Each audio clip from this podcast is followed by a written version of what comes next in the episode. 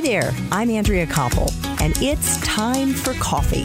The podcast where you get to hear firsthand what the jobs and careers that interest you the most are really like. Hey there, Java Junkies. Welcome to another K Cup mini episode of Time for Coffee. By the way, K cups come in three sizes single, double, and triple shots, or roughly one minute, five minutes, or 10 minutes in length. So if you don't have time to throw back an entire caffeinated career conversation, these K Cup mini episodes of T4C can give you a quick caffeinated fix, whether you're on the go or you only have a few minutes to binge. So grab your mug and take a chug, cause it's time for a caffeinated career double shot K Cup with my guest, Adam Winkler. So, how would you describe your teaching style? And I ask this especially for young listeners who may want to become law professors one day or teach the law in some way or another.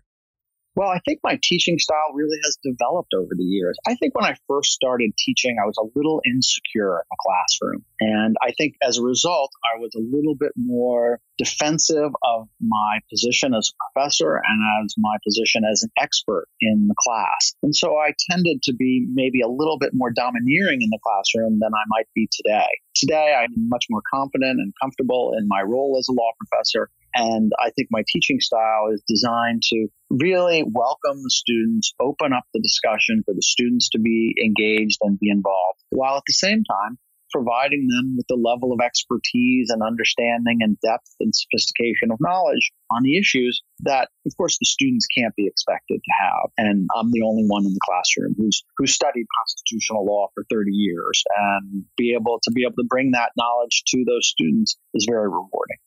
Thank you so much for sharing the fact that you felt insecure in the classroom when you first started because certainly in my case, now I'm on my fourth career. When I was a journalist, each time I moved into a new role, I felt very insecure, not really as confident as I would later become after I had been on a particular beat for a while.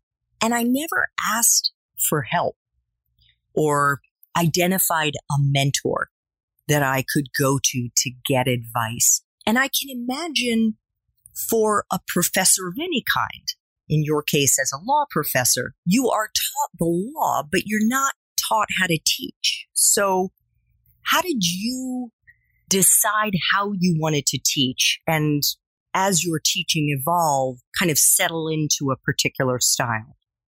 It's a great point that you make, and I appreciate your appreciation of my statements of insecurity. To just refer back to that one more time, uh, just this past year, you mentioned that my book, uh, We the Corporations, was a finalist for the National Book Award. And I went to New York where they have this big ceremony, a black tie affair with thousands of people in this big room where they give the awards out. And as I'm sitting there in this room, and all I'm thinking uh, while I'm in that room is, what if everyone finds out that I'm just an imposter? Uh, what if everyone realizes at some point during this event that I don't deserve to be here, that my book is not good enough to be one of the books nominated for a National Book Award? And I think the lesson that I took from that was that even when you have great success in your profession, insecurity comes with it. I think that insecurity can actually be a very healthy thing to have in life so that you don't get overconfident or cocky in what you do. And so I tell people as you get older, you'll find that almost everybody is a little bit of an imposter. And not to say that they're trying to fool anybody, even someone who claims to have great expertise, there's still plenty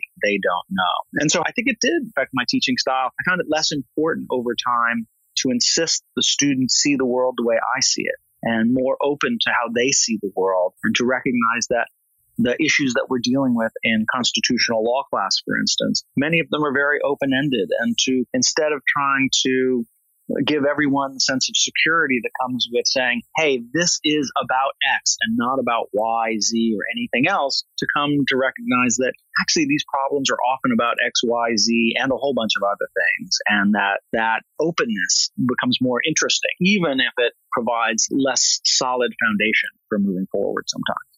Well, once again, I want to thank you so much for sharing your most recent experience with a sense of insecurity or imposter syndrome. I mean, even in your career, you still have that feeling is just, I think it should be of great comfort to our young listeners because the fact is you can be a 50 year old person and still feel after having decades of experience under your belt that maybe you're not good enough. And I think I have to say that comes with people who tend to be very type A and overachievers. And I hope you don't feel that way. I hope you don't experience that. I myself have experienced it every step of the way in my career. And I have to share this story with you, Adam, and with our young listeners that comes from an interview that I did with the president and publisher of Simon and Schuster Adult Publishing, Jonathan Karp.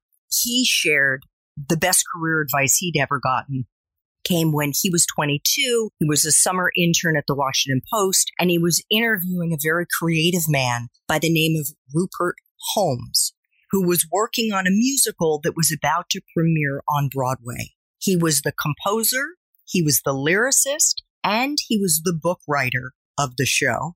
And Jonathan asked Rupert if he was confident about his prospects. And he said, Oh, certainly not. I'm totally faking it. And furthermore, I think everybody is faking it. And the fact is, the musical that he was writing at the time was The Mystery of Edwin Drood. It went on to win four Tony Awards. I share this and I so appreciate your candor, Adam, because I just want our young listeners to understand that all of these feelings are natural and that doesn't mean that somehow or another you're going to be a failure. You won't be. It's going to give you your edge if you feel that way. Well, that's terrific. And I agree. I think actually what I've seen in my career is that it's the people who are the most confident, who think that they are the smartest, they have the best scholarship, they're the best teachers. They tend to be the worst, not the best. That it's important to go forward and have confidence in yourself but you should never go forward and think that you're better than other people or that what you're doing is somehow really, really special that no one else could ever do. A sense of humility is important for success in almost every area of life, I think. Thanks for tuning in to this K Cup mini episode of Time for Coffee. If you want to listen to our entire caffeinated career conversation, please check out the show notes for this episode. Thanks so much for listening to Time for Coffee, where the professionals in the jobs that most interest you always have time to grab coffee 24 7, no matter where you live. I have one quick favor to ask you. Remember to rate, review, and subscribe to Time for Coffee. Thanks so much.